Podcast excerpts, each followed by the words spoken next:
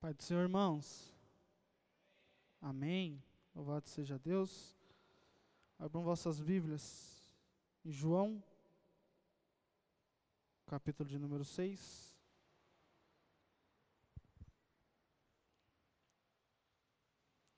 Verso, a partir do verso 67.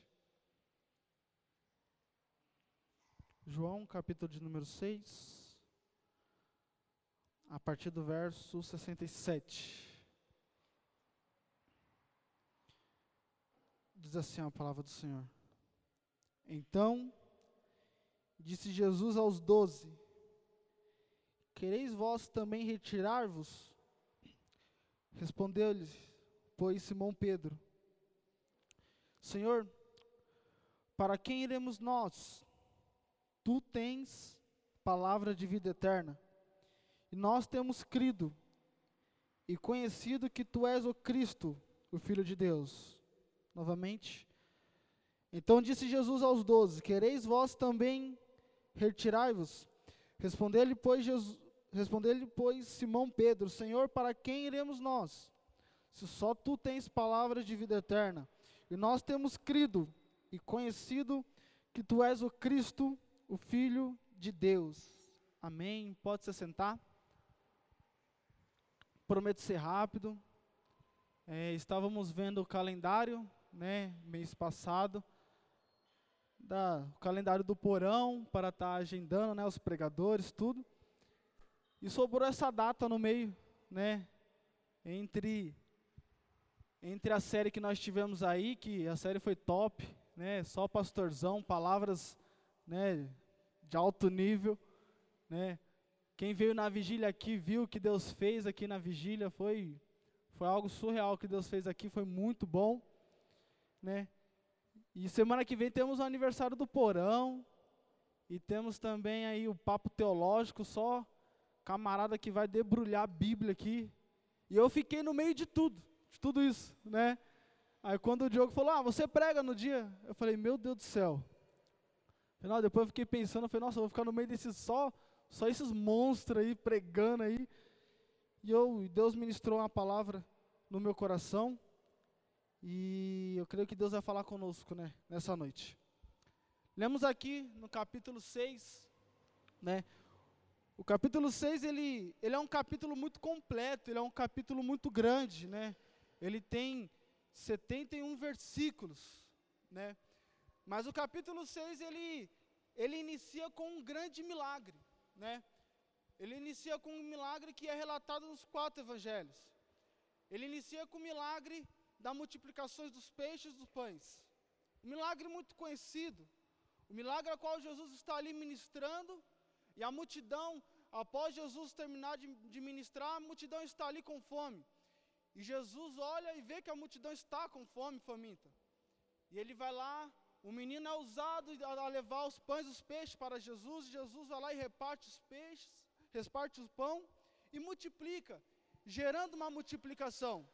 Jesus ele começa a repartir e gera uma multiplicação, né? Tudo aquilo que nós temos, se nós multiplicamos, né?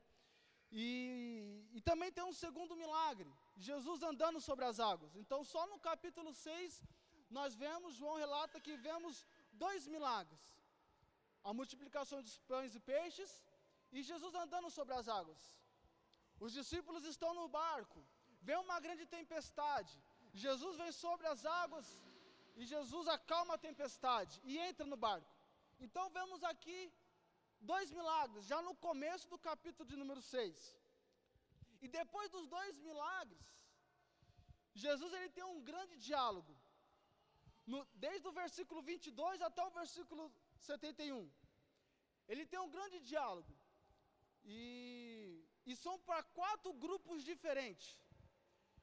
Jesus ele tem um diálogo de, de bastante versículos para quatro grupos diferentes. Quais são esses quatro grupos diferentes a qual Jesus tem um diálogo? Primeiro grupo que Jesus tem um diálogo para a multidão. O segundo grupo que Jesus tem um diálogo com os judeus. O terceiro grupo que Jesus tem um diálogo são os discípulos. E o quarto grupo de pessoas são os doze. A Bíblia deixa clara. Então, em mais ou menos 50 versículos, Jesus ele está trocando uma ideia. Jesus ele está batendo um papo com um grupo de pessoas. É um grupo muito grande. Esse grupo Jesus ele, ele classifica em quatro. Como eu disse, a multidão, os judeus, os discípulos e os doze. E Jesus ele começa primeiro com a multidão.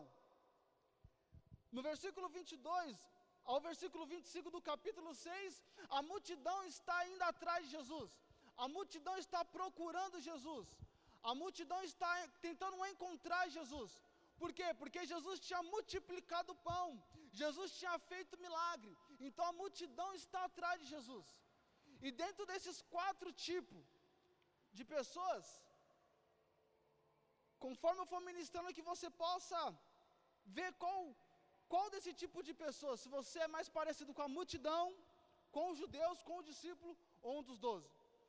Então vai dizer a palavra do Senhor que a, que a multidão está indo atrás de Jesus, está procurando Jesus. Por quê? Porque Jesus ele tinha curado, Jesus tinha multiplicado o pão, Jesus ele tinha feito milagre, então a multidão está atrás de Jesus. No versículo 22 e 25 relata isso. Aí no versículo 26, Jesus diz assim: Jesus respondeu e disse-lhes: Na verdade, na verdade vos digo, que me buscai não pelos sinais que vistes, mas porque comeste do pão e não vos saciastes. Os sinais e as maravilhas que Jesus faz para a multidão era para afirmar que ele era o Messias. Jesus ele faz tudo aquilo, Jesus ele faz aquele milagre, Jesus multiplica o pão, Jesus ele cura o leproso, ele cura aquelas pessoas, não simplesmente porque Jesus era bonzinho, não, Jesus queria mostrar para aquela multidão que ele era o Messias. Então, atrás de qualquer milagre de Jesus, além do benefício que o milagre dava àquelas pessoas, Jesus tinha um propósito por trás daquele milagre. E conosco não é diferente. Todo milagre que Jesus fazer na sua vida, não porque simplesmente Ele é bonzinho, Ele te ama, não, porque Ele tem um propósito por trás desse milagre. Então, em tudo que Jesus fizer na sua vida, em tudo que Ele fez, está fazendo e ainda Ele vai fazer, é porque Ele tem um propósito na sua vida. Mas a multidão, a multidão não está pelo milagre, a multidão não está por Jesus, a multidão está pelos benefícios que o milagre está dando. A multidão aqui, ela não está porque reconhecendo que Cristo é o Messias. Ela está pouco se lixando quem é Cristo. Ela está simplesmente atrás de Jesus porque Jesus está dando benefícios através do milagre. Então a multidão está correndo atrás de Jesus simplesmente por benefício que Cristo poderia dar. Então a multidão ela é interesseira. A multidão só está atrás de Cristo porque ela quer algo de Cristo, não porque quer Ele. E Jesus ele está mostrando aqui, Jesus ele está dizendo: vocês, na verdade, na verdade vos digo que me buscai não pelos sinais, não é pelos sinais que viste, mas porque comeste do pão e vos saciastes. Os sinais que Jesus fez era para mostrar que ele era o Messias, mas não, eles queriam o pão para saciar. Então eles queriam aquilo que poderia satisfazê-los, não por Jesus. E a multidão queria, no, verso, no versículo 31 e 32, diz assim: a multidão dizendo para Jesus: Nossos pais comeram do maná no deserto. Como está escrito, deu-lhe de comer o pão do céu. Disse-lhe, pois, Jesus: Na verdade, na verdade vos digo, que Moisés não vos deu o pão do céu, mas o meu Pai vos dá o verdadeiro pão do céu. A multidão aqui está falando do maná que veio lá no deserto, lá junto com Moisés. Mas Jesus está dizendo assim: o maná, a qual Moisés que caiu do céu, o maná que veio naquele momento, foi simplesmente para saciar o corpo físico. E Jesus está falando: mas eu tenho pão para saciar a sua vida espiritual. Porque o maná são as coisas terrenas são as coisas que nós adquirimos aqui na terra e vai ficar na terra. Mas Jesus tem o pão, o pão da vida que vai saciar você espiritualmente. Mas a multidão está pouco se lixando para o que Jesus quer entregar espiritualmente. Não, a multidão quer os benefícios, a multidão quer coisas terrenas, porque quem é multidão está preocupada com as coisas terrenas e não entende que o momento que passamos aqui na terra é simplesmente um, é simplesmente um certo momento. Porque o que importa, na verdade, são as coisas do céu. E a multidão não, a multidão ela quer maná. A multidão quer se saciar naquele momento. A multidão é interesseira. A multidão está por Jesus, porque ele dá benefícios. O Gui pregou aqui Jó seguiu Jesus, Jó, Jó, foi servo fiel, Jó, Jó continuou fiel, mesmo ele na bonância e mesmo ele passando por dificuldade, Jó continuou fiel. Mas a multidão quer o que? Os benefícios. A multidão está dizendo aqui: os nossos pais teve maná no deserto. Os nossos pais foram saciados carnalmente. E Jesus está falando: Eu não quero te saciar carnalmente. Eu não quero simplesmente te dar casa, te dar carro. Eu não quero fazer você próspero na terra. Não. O que eu tenho para você é muito mais do que isso. O que eu tenho para você é algo espiritual, é algo que os olhos não viram, os ouvidos não ouviram e ainda não desceu no coração do homem. É isso que Cristo tem preparado para a sua igreja. Mas a multidão não, a multidão ela quer o maná, a multidão quer os benefícios, e Jesus está falando, mas eu tenho pão, eu tenho coisas espirituais para você. E Jesus ele trata com a multidão. E é uma palavra dura, o sermão de Jesus aqui é uma palavra dura. O segundo tipo de pessoas que Jesus trata no texto. No verso 41 até o verso 59, Jesus ele muda. Então aqui Jesus ele conversou com a multidão. Ele resolveu o problema da multidão. Ele já deu papo reto para a multidão. Agora tem os judeus. Jesus quer conversar com os judeus agora. No verso 54, Jesus ele está dizendo para os no verso 41, vai dizer assim: murmuravam, pois, dele os judeus, porque disseram: Eu sou o pão que desceu do céu. E no verso 54 diz assim: Quem come da minha carne e bebe do meu sangue tem vida eterna, e eu o ressuscitarei no último dia. Isso Jesus falando para os judeus, que está junto naquele, naquele aglomerado de pessoas. Lendo esse versículo no 54, entendemos que comer a carne de Cristo está relacionado a ir até Ele, andar com Ele e caminhar com Ele. Então, quando Jesus diz assim: coma da minha carne e beba do meu sangue, porque quando você come algo, você vai passar na cantina depois do culto e você vai comer algo. Aquilo que você comer vai fazer parte de você. Aquilo que você comer ali na cantina vai estar dentro de você, não vai? Então Jesus está falando: coma da minha carne e beba do meu sangue. Jesus está dizendo assim para os judeus: eu quero fazer parte de vocês e você fazer parte de mim. Eu quero estar com vocês e você está comigo. Então, quando Jesus diz hoje, coma da minha carne e beba do meu sangue, é que Ele quer falar: eu quero fazer morada dentro de você e você está comigo. E Ele está falando isso para os judeus. Quem vai a Jesus ter quem vai a Jesus terá comida e, a, e a, a sua carne, por isso não terá mais fome. Beber o seu sangue está relacionado a crer nele. Por isso, quem crê nele não terá mais sede. E ele está falando isso para os judeus.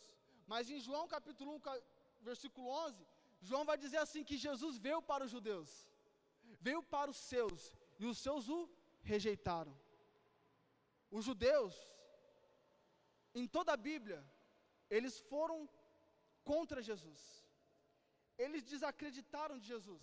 Eles estavam ali fazendo parte daquela multidão simplesmente para desacreditar de Jesus. E Jesus está dizendo: Eu quero fazer simplesmente, eu quero fazer morada dentro de vocês. Eu quero estar com vocês, eu quero participar com vocês, mas vocês não querem, vocês estão nem aí para mim. Certa vez, havia uma mulher chamada por Marta. E ela vai até Jesus, ela caminha até Jesus desesperada porque o irmão dela está morto, o irmão dela está enfermo. E Jesus fala assim: Não, depois eu vou. E passam-se dois dias, Jesus vai de encontro a Marta e Maria, e Maria ela vem correndo aos pés de Jesus e se lança aos pés de Jesus, ela, e Jesus olhando para ela, e Marta e Maria desesperada, porque o seu irmão é Lázaro, e o seu irmão já está morto, já está, já está fedendo, e Jesus está lá, e ela se lança no pé de Jesus, e Jesus olhando para ela, lança sobre mim, Marta, lança sobre mim a dor do luto, lança sobre mim, Marta, isso que você tem, isso que o seu coração aperta, e ela lança sobre Jesus, Senhor, se o Senhor tivesse vindo antes, o meu irmão estaria vivo, e Jesus olha para Marta e fala assim: Marta, senhor, a doença do seu irmão é para a glória de Deus. Agora Jesus vai olhar para os judeus, os judeus estão lá na mesma cena, no mesmo local, e Jesus fala assim: tira a pedra, porque a pedra pesava muito. Mas os judeus eles não tiram a pedra porque eles são bonzinhos. Eles não tiram a pedra porque eles vão ouvir o que o Messias está falando.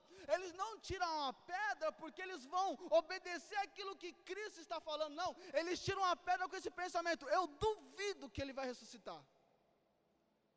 Porque os judeus foram, eh, em toda a Bíblia, eles duvidaram de Jesus. Toda vez que Jesus falava, eles iam contra o que Jesus falava.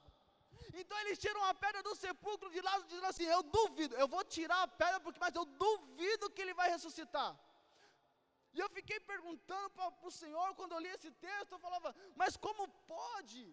Como pode o Senhor viveu entre eles, o Senhor curou entre eles, o Senhor estava no meio deles e eles não acreditavam. O Senhor participava com eles, o Senhor estava ali entre eles e eles mesmo assim não acreditavam.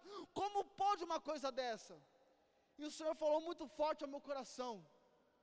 Danilo, eu continuo no meio de vocês eu continuo no culto, eu continuo no meio do culto, eu continuo no porão, eu continuo no culto de domingo, mas mesmo assim tem gente lá que não acredita em mim.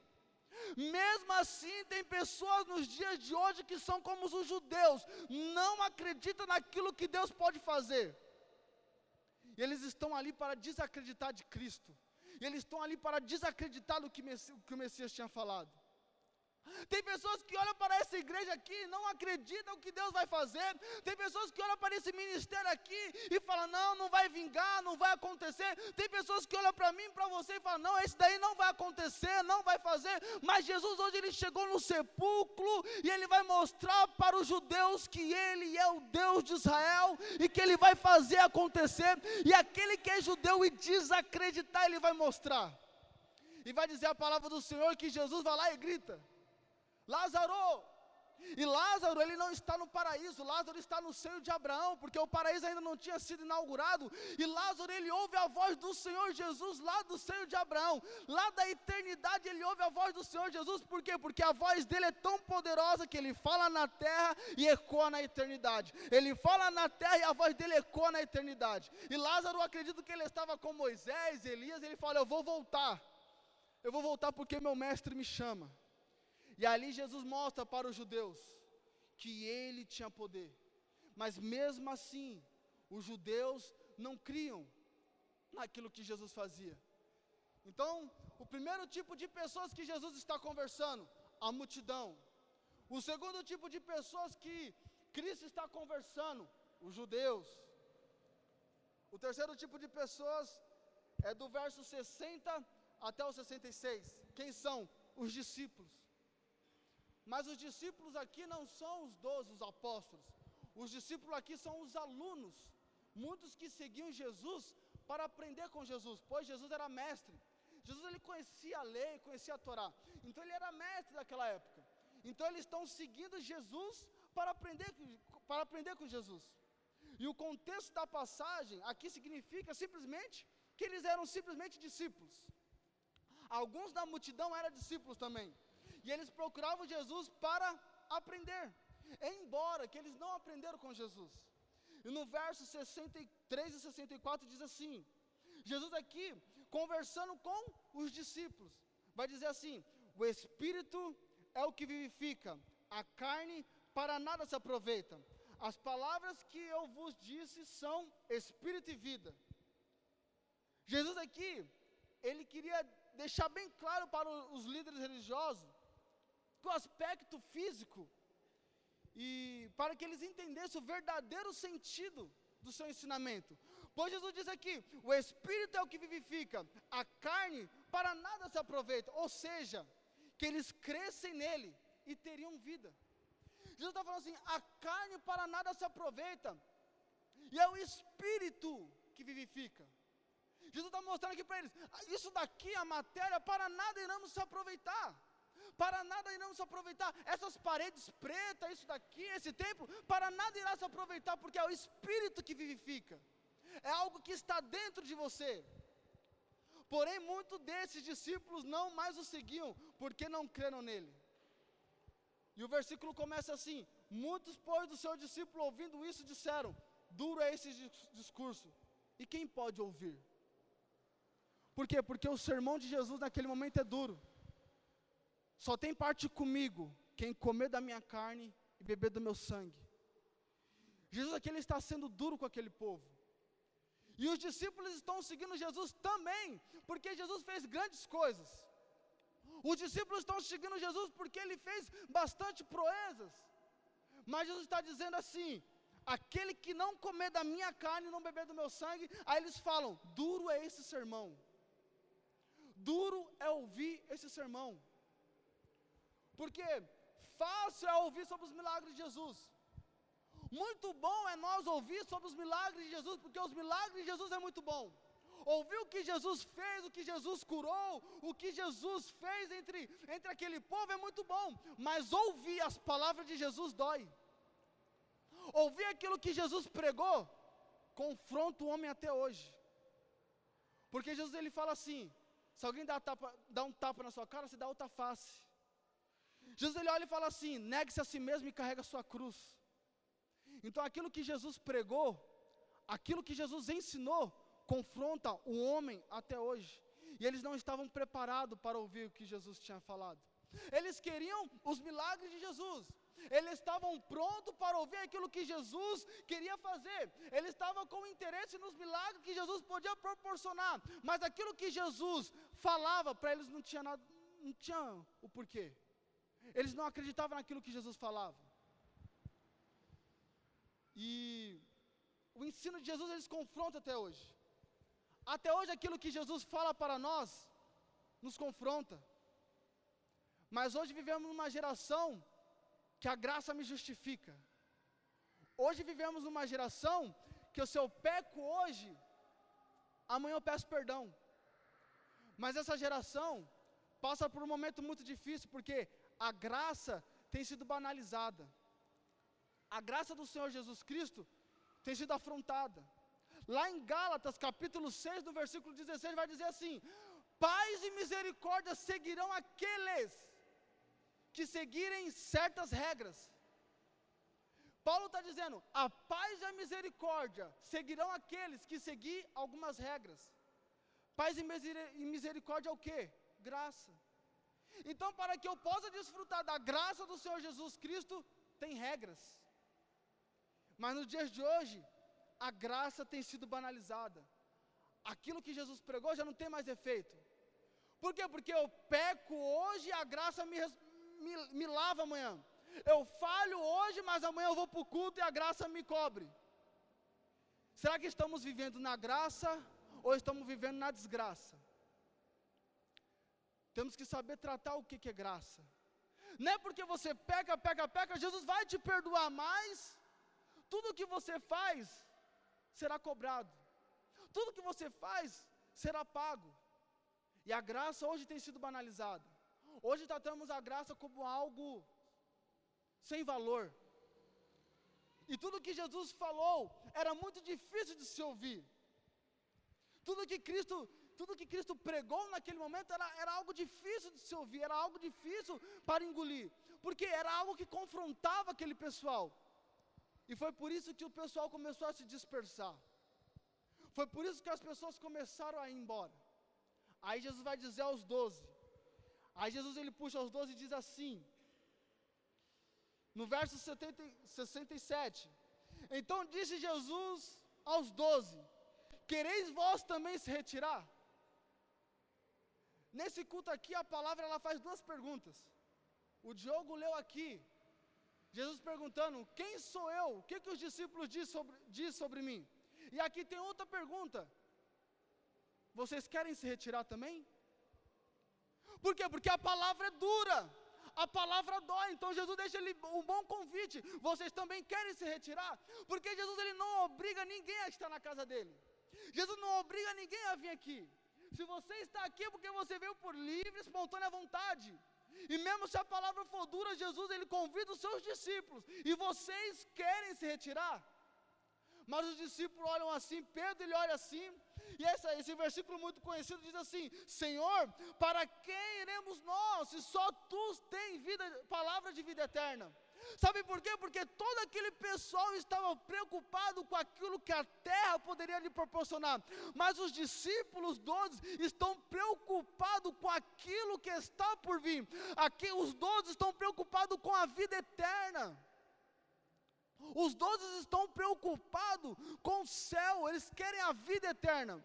Então Pedro ele está dizendo aqui: pouco me importa o luxo, pouco me importa as coisas terrenas, pouco me importa o que eu tenho aqui na terra, porque eu sirvo ao Senhor para ir para o céu, eu sirvo ao Senhor para conhecer a glória, eu sirvo ao Senhor para quando aquele dia a trombeta tocar, eu possa te encontrar. Então, se você vem para a casa do Senhor, não seja como a multidão e esteja interessada naquilo que Jesus pode lhe proporcionar. Então, se você vem no culto, você tem que estar, tá você tem que se importar com o céu, com a vida eterna, e é isso que Cristo morreu na cruz para lhe dar. Cristo ele não morreu na cruz para nos dar. Eu vi no status hoje, não sei se é alguém daqui. Cristo não morreu na cruz para te dar carro novo.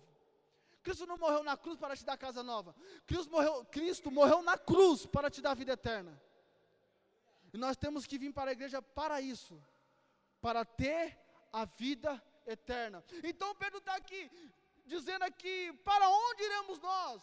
Porque não tem saída sem Cristo, não tem local sem Cristo, não tem para onde você ir sem Cristo, pois o mundo, o mundo ele pode te dar muitas coisas, o mundo pode te dar coisas satisfatórias.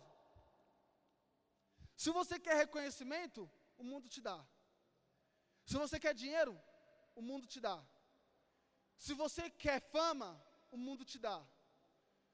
Se você quer prazeres, o mundo te dá. Você não vai encontrar aqui, porque aqui, aqui você encontra Cristo, e Cristo basta. Porque Cristo basta. Você não precisa de reconhecimento, você não precisa ser alguém, não, você precisa de Cristo.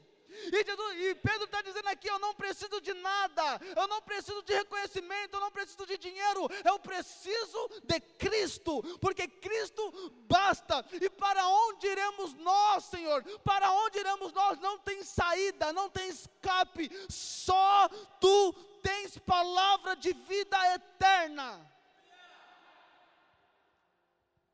Eternidade é pouco se pregado. Eternidade, a vinda de Jesus é pouco se pregado. As mensagens saíram dos nossos púlpitos. Hoje vivemos uma geração de coach. Hoje pregamos para alegrar o ego da pessoa. Pois hoje pessoas querem aparecer. Hoje pessoas usam o microfone, o púlpito, simplesmente para aparecer. Grandes lugares para simplesmente aparecer. A palavra do Senhor vai dizer assim: que nós somos o sal da terra e a luz do mundo. Sal da terra e a luz do mundo. E Jesus é o sol da justiça. Então, se Cristo, Ele é o sol da justiça, e nós somos a luz do mundo, se Cristo já é o sol, então nós somos a lua. Vamos se dizer assim. Se nós somos a luz do mundo e Cristo ele é o sol, não sei se você sabia, mas a lua, a lua ela não tem brilho próprio. Não, Danilo, mas de noite eu vejo as ruas claras através da lua, não. É o sol que reflete na lua que dá luz ao mundo. É o sol que reflete na lua que dá luz ao mundo. Então, se você brilha, é porque o sol reflete em você. Se você prega bem, é porque o sol reflete em você. Então, se você canta bem, é porque há um sol, há um Cristo que reflete em você. Mas hoje em dia, não. Hoje em dia, a palavra eternidade não é pregada. Pessoas querem mais que o ego dela seja amaciado. Mas Jesus aqui não. Aqui Jesus ele não está se importando com o sermão. Ele não está se importando com o que, que as pessoas vão pensar. Pois ele deixa o convite. Vocês querem ir embora? Vocês podem ir. Mas Pedro reconhece que não há outro lugar. Não existe outro lugar a não ser em Cristo. A vida, a vida é passageira. A vida ela vai passar assim. E sabe qual é o problema? É que nós damos muito valor à vida na terra, sendo que ela é o menor tempo de todos. Ela é isso, comparado à eternidade. E nós importamos para viver a vida na terra, conquistar bens na terra. Eu não estou dizendo que você não pode conquistar bens, logo que você pode. Se forme, seja rico, conquiste, mas o seu maior intuito, a, o seu maior desejo tem que estar na eternidade. E Jesus, em todo esse versículo, em todo esse capítulo, em todo esse bate-papo, Jesus vem falando de vida eterna. Mas aqui essas pessoas não estão se importando com a vida eterna. A multidão queria aquilo que Cristo tinha para oferecer. Os judeus não acreditavam no Cristo, no Messias. Os discípulos não aguentaram o sermão de Jesus, porque eram palavras, eram palavras duras.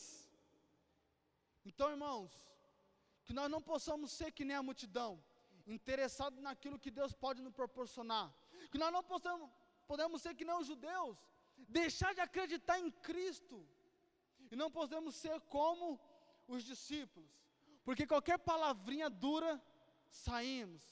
Qualquer palavrinha dura de Cristo, deixamos Cristo. Mas que nós possamos ser como os doze, que nós possamos ser como os doze, que nós possamos se achar sem saída, sem porta de escape, a não ser Cristo, a não ser a presença do Senhor Jesus, pois é Ele que vai dar a vida eterna pois é Ele que vai distribuir a vida eterna, é Ele que vai te levar até o céu. Fique de pé. Falei que ia ser rápido. Para onde iremos nós? Se só Cristo tem vida eterna? O que iremos fazer se é só em Cristo que encontramos a vida eterna? Então, nessa simples mensagem eu vim para te dizer que é Cristo que vai te salvar, que é Cristo que vai te levar ao céu. Então não se preocupe com as coisas terrenas, não se preocupe em enriquecer na terra, mas se preocupe em alcançar o céu, se preocupe em chegar ao céu. Quando você nasceu, quando cada um aqui nasceu, Todo mundo se alegrou no dia. E você era o único que chorava. Quando você nasceu. Quando você nasceu, você foi o único que chorou naquela sala do hospital. E todo mundo sorriu. Que você viva a vida em Cristo tão intensamente. Que você viva a sua vida tão pautada no céu. Tão pautada em Cristo. Que quando você morrer, todo mundo vai chorar, mas só você vai estar rindo em um bom lugar. Só você vai estar rindo e vai estar olhando para aquele que prometeu a vida eterna. Aquele que prometeu a vida eterna. Ele vai olhar para você e vai falar: valeu a pena. Valeu a pena esperar. Valeu a pena não, não se iludir com com as coisas terrenas como a multidão se iludiu. Valeu a pena não desacreditar de Cristo, como os judeus desacreditaram de Cristo. Valeu a pena você não se abalar com as mensagens duras de Cristo, como os discípulos se abalaram mas valeu a pena você perseverar e entender que não há outro caminho, não há outro, outra porta de escape, não há outro lugar a não ser Cristo, não há outro lugar, não há, não, não tem saída a não ser Cristo. Então viva para Cristo, viva em Cristo e que sua vida seja pautada em Cristo, pois é só Ele que te dará a vida eterna. Amém? Vamos fazer uma oração. Maravilhoso Deus, poderoso Pai. Senhor Jesus, a tua palavra foi ministrada, Pai. Umas simples palavras para os teus filhos, Senhor. Aquilo que o Senhor colocou em meu coração, Pai. Que nós não possamos ser, Pai, como a multidão, Pai, interessado naquilo que o Senhor pode nos proporcionar, Pai. Muito menos como os judeus, Pai, que muitas das vezes nós entramos aqui e não cremos, Pai, naquilo que o Senhor pode fazer em nossas vidas, Pai. E os discípulos, Pai, que eles, Pai, não aguentaram o, o firme sermão da parte do Senhor Jesus, Pai, e que nós possamos compreender, Pai, que sem Ti não há saída, Pai, que nós possamos compreender que sem Ti, Pai, não podemos caminhar, Pai, que sem Ti, Pai, não, não podemos viver, Pai. Senhor Jesus, que nós possamos esperar a Sua vinda, Pai que nós possamos esperar, Pai, o céu se abrir, o Senhor nos buscar, Pai, e que nós possamos chegar e ceiar contigo, Pai, é que a tua igreja espera, Pai, é o que nós sonhamos e ansiamos, Pai, na tua presença, Pai. Estamos aqui porque acreditamos no céu, Pai. Estamos aqui porque acreditamos no Senhor, Pai. Estamos aqui porque acreditamos na Sua palavra. A Tua palavra diz que o Senhor vem nos buscar, Deus. E que nós não, não, se, não, não se iluda, Pai, com o mundo, com aquilo que o mundo possa nos proporcionar, Pai. Mas que nós possamos estar firmados na rocha. Que nós possamos estar firmados, Papai querido, em Ti, Senhor. Que nós possamos estar firmados na Tua glória, Pai. E que a Tua face, Pai, resplandeça em nós, Pai. Fica com conosco, Espírito Santo. Amém.